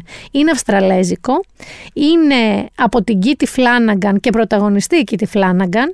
Και το story είναι ότι είναι μία high-end δικηγόρος, πολύ έτσι ακριβή δικηγόρος, σε ακριβή φίρμα, law firm, που αναλαμβάνει κυρίως έτσι πολύ ακριβά συμβόλαια, και η μοίρα η μαύρη, η ζωή της, τη ρίχνει σε μία έτσι προαστιακή χάλια μικρή εταιρεία να ασχολείται με τυποτένιες υποθέσεις, ενώ και ο γάμος της έχει τελειώσει με πάρα πάρα πάρα πολύ ντροπιαστικό τρόπο. Και επαγγελματικά επίσης έχει ξεπέσει. Δεν θα σας δώσω όλα τα spoilers. Βγήκε τώρα στο Netflix και η δεύτερη σεζόν, η πρώτη είναι έξι επεισόδια, είναι καταπληκτική. Η Κίτι Φλάναγκαν, ιδίως από το τρίτο επεισόδιο της πρώτης σεζόν, αν δεν το έχετε δει και μετά, γίνεται ξεκαρδιστική. Δηλαδή τη λατρεύω. Και θέλω να παρακολουθήσω λίγο παραπάνω τι άλλο έχει κάνει αυτή η Κίτι Φλάναγκαν. Για τη δεύτερη πρότασή μου θα μείνω στην Αυστραλία. Με κάτι που δεν περίμενα ποτέ ότι μπορεί να γίνει. Υπάρχει μια ταινία του δύο χιλιάδες οκτώ του Baz Luhrmann που συνέβη μετά το περίφημο Moulin Rouge, η οποία λέγεται Australia. Δεν ξέρω αν την ξέρετε, δεν ξέρω αν την έχετε δει, πολύ γνωστή ταινία είναι. Και είναι και εκείνο που έριξε για ένα μεγάλο διάστημα τον Baz Luhrmann σε δυσμένεια, γιατί δεν ήταν μια καλή ταινία. Βασικά δεν ήταν κακή ταινία, απλά δεν πήγε ούτε εμπορικά, ούτε στους κριτικούς, ούτε στους θεατές, δεν πήγε γενικότερα. Το story, το Australia, θα είχε κανονικά να κάνει με τη χώρα του Λούρμαν, γιατί από εκεί κατάγεται, και ένα διαγενειακό τραύμα που συμβαίνει εκεί, έγκλημα βασικά, που είναι γραμμένο με αίμα στην ιστορία της Αυστραλίας. Αφού πέρασε καιρό ερευνώντας σε βάθος την ιστορική αλήθεια, κατέληξε για την ταινία τώρα σε μια ιδέα που θα συνδύαζε ένα μεγαλεπίβολο ρομάντζο, έναν έρωτα, με μια ιστορία για τις κλεμμένες γενιές. Τι είναι τώρα οι κλεμμένες γενιές? Είναι τα παιδιά των Αβορίγινων που τα απήγαγε το κράτος με τη βία από τις οικογένειές τους, τα έδωσε στην εκκλησία με στόχο να ενσωματωθούν στη λευκή κοινωνία. Αυτό είναι το περίφημο κλεμμένες γενιές της Αυστραλιανής ιστορίας. Με φόντο λοιπόν αυτή την ιστορική αλήθεια, η ταινία διαδραματίζεται κατά τη διάρκεια του Β' Παγκοσμίου Πολέμου, έχοντας όμως ως πρωταγωνιστές φυσικά ένα λευκό ζευγάρι, όχι Αβορίγινες. Η Νικόλ Κίντμαν παίζει τη Λέδη Άσλι, αν δεν ξέρετε το story της ταινίας, η οποία ταξιδεύει στην Αυστραλία για να χωρίσει τον άπιστο άντρα της και να πουλήσει το ράντσο τους, ένα τεράστιο ράντσο που λέγεται Faraway Downs. Όμως φτάνοντας στη χώρα μαθαίνει ότι ο Λόρδος Άσλι έχει μόλις δολοφονηθεί από έναν επικίνδυνο Αβορίγινα. Κάτι που γρήγορα ως θεατές μαθαίνουμε ότι δεν έγινε έτσι, έχει συμβεί κάτι άλλο. Και θα αναλάβει να διασώσει το ράντζο και την περιουσία με τη βοήθεια του Ντρόβερ, ενός γελαδάρη, Χιου Τζάκμαν είναι αυτός, που είναι ειδικός στο να κατευθύνει τα βοηδή, για να καταλάβετε τι κάνει ακριβώς αυτός, μέσα από επικίνδυνες διαδρομές και μεγάλες αποστάσεις. Εν τω μεταξύ έχει σκάσει ένας πολύ φιλόδοξος τοπικός φεουδάρχης που θέλει να της φάει και τα χωράφια και τα βόδια και τα πάντα. Και τη βοηθάει ο Ντρόβερ. Αυτοί λοιπόν καταλαβαίνετε ότι ερωτεύονται και τα λοιπά και τα λοιπά και τα λοιπά. Και μπλέκει και μέσα και ένα παιδάκι από τις κλεμμένες γενιές που το παίρνουν μαζί τους και αυτοί οι τρεις περνάνε τέσσερα χρόνια πολύ ιδιαίτερα που τους αλλάζουν τη ζωή. Η κατάληξη της ταινίας είναι ζαχαρένια, παρά είναι ζαχαρένια. Ε, νομίζω ότι ο ίδιος το σκέφτηκε από εδώ, το σκέφτηκε από εκεί, από την εποχή τότε που είχαμε μια παγκόσμια οικονομική κρίση, αν θυμάστε το επτά και το οκτώ. Ε, δεν άκουσε λοιπόν το αρχικό του ένστικτο και το αρχικό του φινάλε το έκανε τελικά πιο ευχάριστο και ζαχαρένιο για να χαρούν οι θεατές. Οι θεατές δεν χάρηκαν αρκετά. Τι έκανε τώρα? Πήρε όλο το footage που είχε πάρα πάρα πολύ footage και έκανε την ταινία Australia σειρά. Η οποία σειρά λέγεται Faraway Downs, όπως είναι το ράντζο που είπαμε. Και θέλω να σας πω, έχοντας δει την ταινία, πόσο καλύτερη είναι η σειρά. Αν δεν έχετε δει την ταινία δεν χάνετε τίποτα, δεν είναι ότι δεν θα καταλάβετε τη σειρά, γιατί ίσα ίσα στη σειρά έχει πολύ μεγαλύτερη άπλα να αναπτύξει τους χαρακτήρες, να καταλάβουμε καλύτερα το story, να καταλάβουμε και το ρομάντζο, να δούμε και συγκλονιστικά τοπία. Το μοντάζ του είναι εξαιρετικό. Ναι, η σειρά Faraway Downs είναι καλύτερη από την ταινία από την οποία προήλθε. Και βλέπουμε την Νικόλ Κίντμαν και τον Χιου Τζάκμαν όπως ήταν το δύο χιλιάδες οκτώ, δηλαδή πολλά χρόνια πριν. Είναι κάτι πολύ περίεργο σαν project. Δηλαδή, εγώ δεν περίμενα ότι ένας σκηνοθέτης θα πάρει την ταινία του και ό,τι έξτρα υλικό είχε και θα την κάνει σειρά. Δεν φανταζόμουν ότι μπορεί να γίνει. Κοίτα όμως που μπορεί να γίνει και είναι και πολύ καλύτερο. Και τον Elvis Buzz θα τον άκουγα σειρά, μίνι σειρά. Έχει κάνει και το φοβερό Elvis που είδαμε. Το συγκλονιστικό Elvis. Ήταν πάρα πολύ ωραία ταινία, αλλά μπορεί να είναι και πιο ωραία σειρά. Γιατί είχε υλικό να χτίσει και τη σχέση του με τη μάνα του και με τη γυναίκα του και τα early years του. Για σκέψτε το λίγο, μπάζ μου. Και θα πάω για την τρίτη σειρά μου τώρα, η οποία είναι ένα ζάνρ, ένα είδος που τελευταία το αγαπώ ιδιαίτερα, ένα ερωτικό θρίλερ. Είναι στο Prime, λέγεται Wilderness και παίζει και μια ηθοποιός που εγώ αγαπώ, η Τζένα Κόλμαν.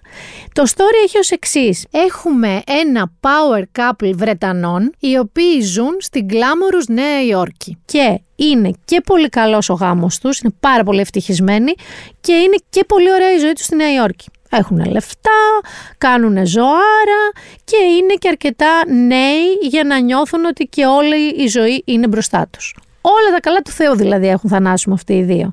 Ξαφνικά λοιπόν η Λιβ, η κοπέλα του ζευγαριού, μαθαίνει ότι ο Γουίλ, ο άντρας του ζευγαριού, μάντεψε τι έχει εξωσυζυγική σχέση. Γρήγορα πληγώνεται, διαλύεται, αλλά ακόμα πιο γρήγορα ξεπερνάει αυτό το συναίσθημα και αρχίζει να γίνεται έξαλλη. Αρχίζει να θυμώνει πάρα πάρα πολύ. Όταν λοιπόν ο Will της προτείνει να πάρουν το αυτοκίνητο και να κάνουν ένα road trip στα πιο epic εθνικά πάρκα της Αμερικής, τα οποία εθνικά πάρκα της Αμερικής είναι κάτι τεράστια πάρκα με δάση τώρα μέσα, αυτή δέχεται για να κάνουν έτσι μια νέα αρχή. Αλλά στο μυαλουδάκι της η Λίβ έχει την εκδίκηση. Το Wilderness λοιπόν είναι μία διαστραμμένη, θα το πω έτσι, ιστορία αγάπης, όπου ξεκινάει μία dream holiday και έτσι ένα happily ever after, αυτό το vibe σου δίνει στην αρχή και πολύ γρήγορα καταλήγει σε εφιάλτη. Είναι πάρα πολύ ωραία σειρά, δεν είναι εξαιρετικά καινούρια, αλλά δεν την είχα πάρει καθόλου είδηση εγώ, παιδιά. Ε, και θα σας τη συστήσω πάρα πολύ και είναι και τόσο όσο, έτσι, είναι μικρή σειρά, δεν θα έχει συνέχεια, δεν περιμένετε επόμενες σεζόν, έξι επεισόδια μόνο, ό,τι πρέπει για binge Σαββατοκυριακού. Βγαίνει όμως και μία ταινία στο Netflix με all-star cast και τώρα σας μιλάω για Julia Roberts, για Ethan Hawke, για Μαχερσάλα Αλή και πάει λέγοντας. Και η ταινία στηρίζεται σε ένα πολύ γνωστό και best-selling βιβλίο, το οποίο λέγεται Leave the World Behind, έτσι ακριβώς λέγεται και η ταινία. Και μάλιστα είναι δράμα, αλλά κυρίως είναι thriller και εγώ γι' αυτά, όπως ξέρεις Θανάση, ζω. Ακούστε τώρα λίγο την υπόθεση. Δεν το έχω δει προφανώς, γιατί βγαίνει σήμερα που βγαίνει και το podcast, οπότε μαζί θα το κρίνουμε στο επόμενο επεισόδιο. Η υπόθεση του λοιπόν έχει ως εξής. Η Αμάντα και ο Κλέι ξεκινάνε να πάνε διακοπές τώρα με τα teenage παιδιά τους σε ένα πολύ ωραίο σπίτι και διακόπτεται όλη αυτή η ιδηλιακή ατμόσφαιρα από ένα έτσι μεσήλικο ζευγάρι που είναι ιδιοκτήτες του σπιτιού που νοικιάζουν οι άλλοι, οι οποίοι έχουν φύγει από την πόλη, το έχουν σκάσει από την πόλη επειδή έχει συμβεί ένα τρελό blackout. Όταν το ίντερνετ, η τηλεόραση και το ραδιόφωνο σταματάνε να λειτουργούν, όπως και το σταθερό τηλέφωνο, δεν έχουν τίποτα δηλαδή, δεν έχουν κανένα τρόπο να μάθουν και τι έγινε στην πόλη. Ένα περίεργο sonic boom καταστρέφει την ηρεμία έτσι, της εξοχής και τα ζώα αρχίζουν να φέρονται περίεργα και περίεργη γίνεται και η ψυχική κατάσταση και η πνευματική κατάσταση των δύο οικογενειών. Δηλαδή τις οικογένειες που νίκησε στο σπίτι και τις οικογένειες που έχει το σπίτι. Οι ενοικιαστές έχουν καλή οικονομικο-κοινωνική κατάσταση και είναι λευκοί. Είναι η Τζούλια Ρόμπερτς και ο Ethan Hawke. Οι ιδιοκτήτες είναι επίσης με καλή οικονομική και κοινωνική κατάσταση και είναι μαύροι. Είναι ο Μαχερσάλα Αλή και η ηθοποιός που παίζει τη σύζυγό του.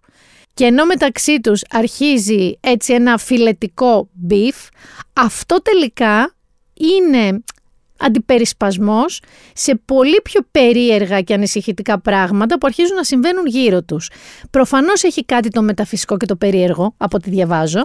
Ε, προφανώς και με έχει τριγκάρει τρελά. Μου αρέσουν όλοι οι ηθοποιοί που παίζουν, ιδίως ο Μαχερσάλα Αλή, και μου κάνει τρομερά ενδιαφέρον και δυστοπικό. Δώσε μου τέτοια και πάρε μου την ψυχή. Να περάσουμε και στα βιβλία, γιατί σας έχω πάρα πολύ ωραίες προτάσεις και είμαι πάρα πολύ ενθουσιασμένη με αυτό. Θα ξεκινήσω με κάτι όχι πολύ συμβατικό. Θα ξεκινήσω με Καζαντζάκη, αλλά όχι όπως τον φαντάζεστε. Θα πάμε στη Διόπτρα, που θυμάστε ότι έχει πάρει τα δικαιώματα των έργων του Νίκου Καζαντζάκη και μας έδωσε και το ακυκλοφόρητο μυθιστόρημά του, τον Ανήφορο. Έχει λοιπόν αυτή τη στιγμή διαχειριστεί δύο iconic μυθιστορήματα του Καζαντζάκη, το Ζορμπά και τον Καπετάν Μιχάλη, με έναν εξαιρετικό τρόπο.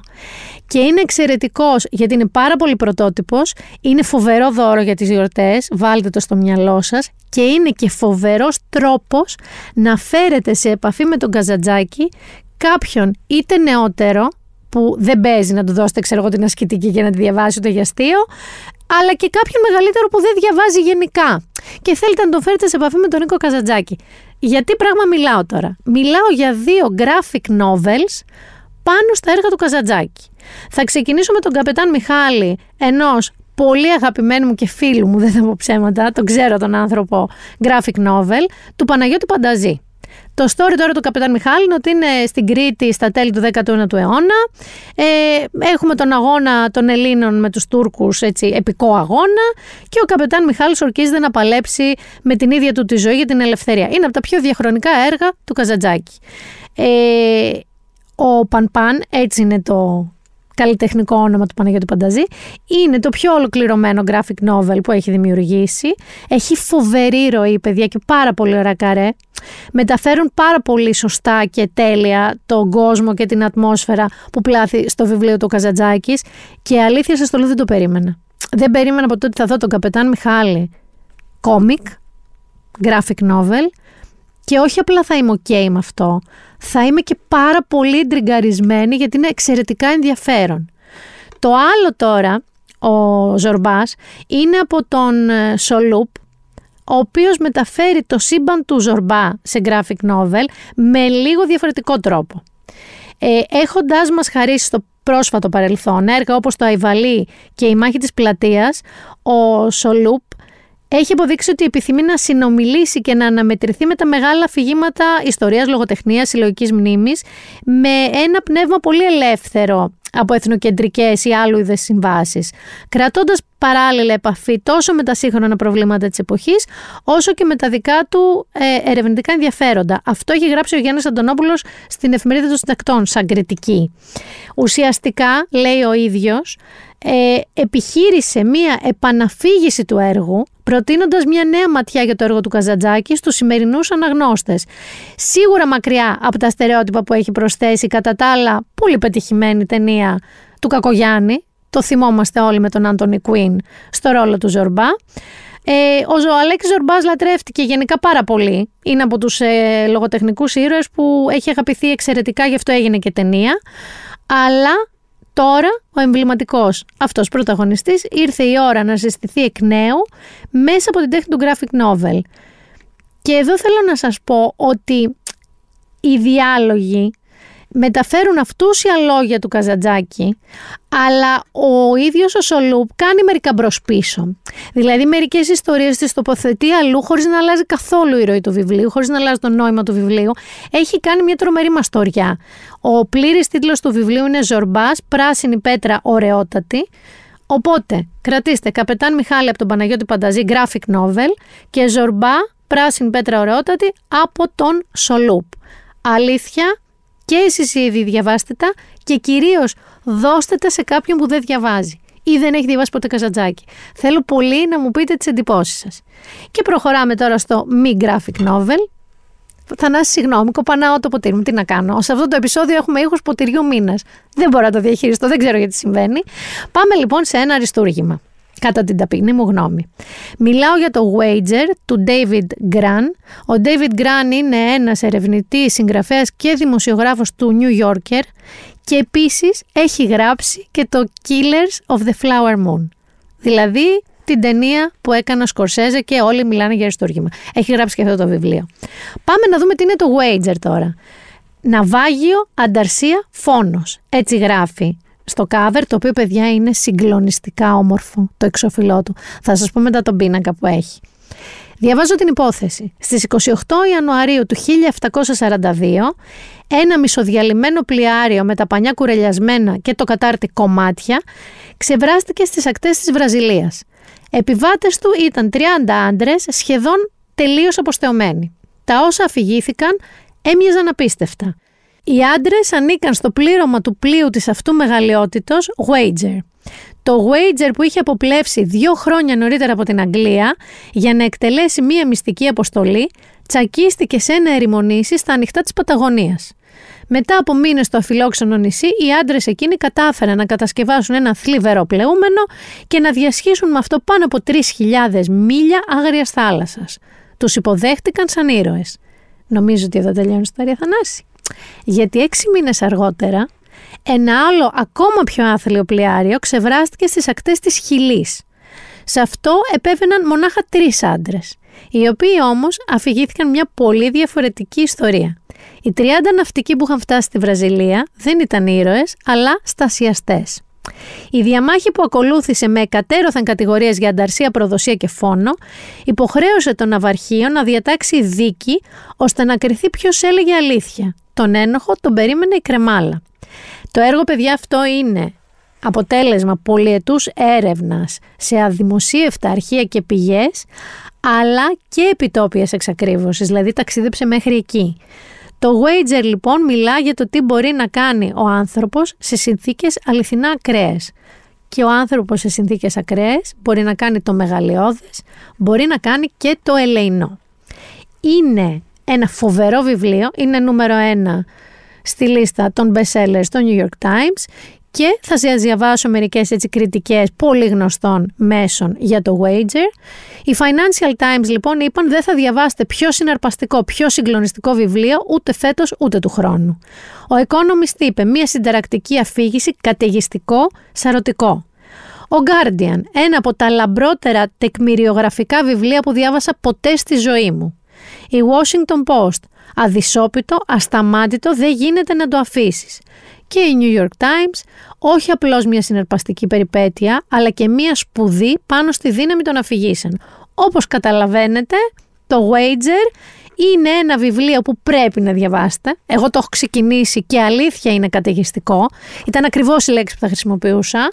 Το αφήνεις με το ζόρι. Το αφήνεις γιατί πρέπει κάποια στιγμή να κοιμηθείς, γιατί το πρωί έχεις ηχογράψει podcast, ας πούμε. Να σας πω την αλήθεια μου. Και τώρα θέλω να τελειώσω και να πάω σπίτι να το ξαναπιάσω. Είναι φοβερό βιβλίο. Και βέβαια είναι σαν να το βλέπεις ταινία, Θανάση. Ρε παιδί μου, το κάνεις εικόνα. Και επειδή όλοι έχουμε δει ταινίες με πειρατές και ανταρσίες και τα λοιπά, το κάνεις εικόνα. Και θέλω να σας πω για τον πίνακα που σας είπα, το εξώφυλλό του, που είναι πάρα πολύ ωραίο εξώφυλλο. Είναι του Peter Monamy, λέγεται Ships in Distress in a Storm και είναι του χίλια επτακόσια είκοσι με τριάντα περίπου. Ε, είναι μικρομέγαλο βιβλίο, δεν είναι μικρό. Δηλαδή είναι κοντά τετρακόσιες πενήντα με πεντακόσιες σελίδες. Αλλά φεύγει νερό. Δηλαδή ακούστε με σας παρακαλώ, σας παρακαλώ διαβάστε το Wager και διαβάστε και τα graphic novels του Καζαντζάκη. Αυτές ήταν οι σημερινές μου προτάσεις. Να σας πω ότι θα είμαστε εδώ και την επόμενη Παρασκευή. Για σένα στη Λεμεσόλεο, Στέφανε, δεν θα λείπω. Να σας προσέχετε. Να στολίσετε όσοι δεν έχετε στολίσει, βραδερφέ. Να συνεχίσετε να βγαίνετε έξω. Και όταν κάτι παίρνει τα αυτή σας ή πέφτει στην αντίληψή σας για κάτι κακό που συμβαίνει σε κάποιον, ζώο ή άνθρωπο, να μιλάτε. Να μιλάμε, να μην φοβόμαστε και να μην ζούμε με το που να μπλέκεις μωρέ. Είναι πολύ λάθος τρόπος να ζούμε. Σακέτα να πάρετε, ε, για τους δεκαπέντε βαθμούς, ήταν η Μίνα Μπυράκου, ήταν το Binder Dandat, πολλά φιλιά.